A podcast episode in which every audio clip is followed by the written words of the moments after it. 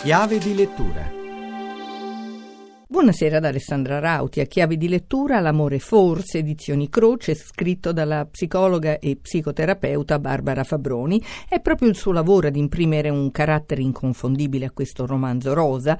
Io narrante Charlotte impegnata a rimarginare le ferite d'amore dovute al tradimento del marito e dire che in precedenza con i fidanzati non era stata fortunata. Ma ascoltiamo l'autrice. L'amore forse racconta la storia di Charlotte che cerca di prendere in mano la propria vita dopo aver scoperto il tradimento appunto del suo grande amore e anche di suo marito, il parigino Gianluca. Lei era già stata tradita in passato da altri fidanzati, queste storie d'amore un po' fallimentari le stavano appiccicate addosso, ma nonostante tutto lei crede nell'amore, si ributta in questa storia anche se ha un epilogo non molto bello, almeno nella prima fase del romanzo. Poi lei si trasferisce a Parigi e continua a lavorare nel settore della moda e inizia a frequentare lo studio di una psicologa, Sophie, che le chiede di scrivere un diario dove ripercorrere la sua storia con Jean-Luc. Da qui parte tutto il racconto dell'amore passato in un flashback piuttosto lungo che accompagnerà poi il lettore fino alla fine del romanzo, quando poi Charlotte deciderà, nonostante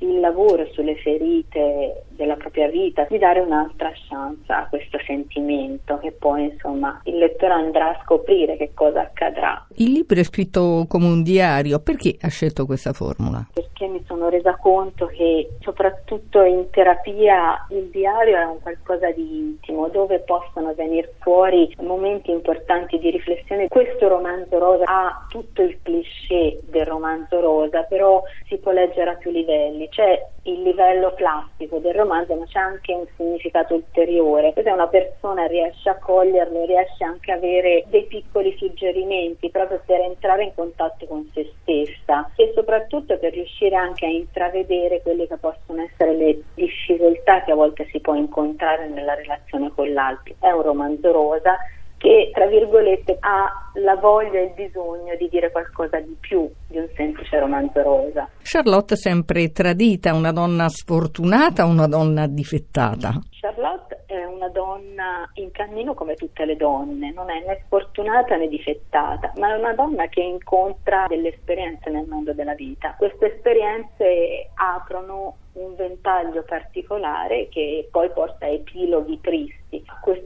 Non la batte, lei ha la forza di rialzarsi e la forza di andare avanti, ha voglia e bisogno di viversi l'amore. Credo che questa sia la grande risorsa di questa donna. È tutto per riascoltare questa puntata andate su chiavedilettura.rai.it. A risentirci giovedì.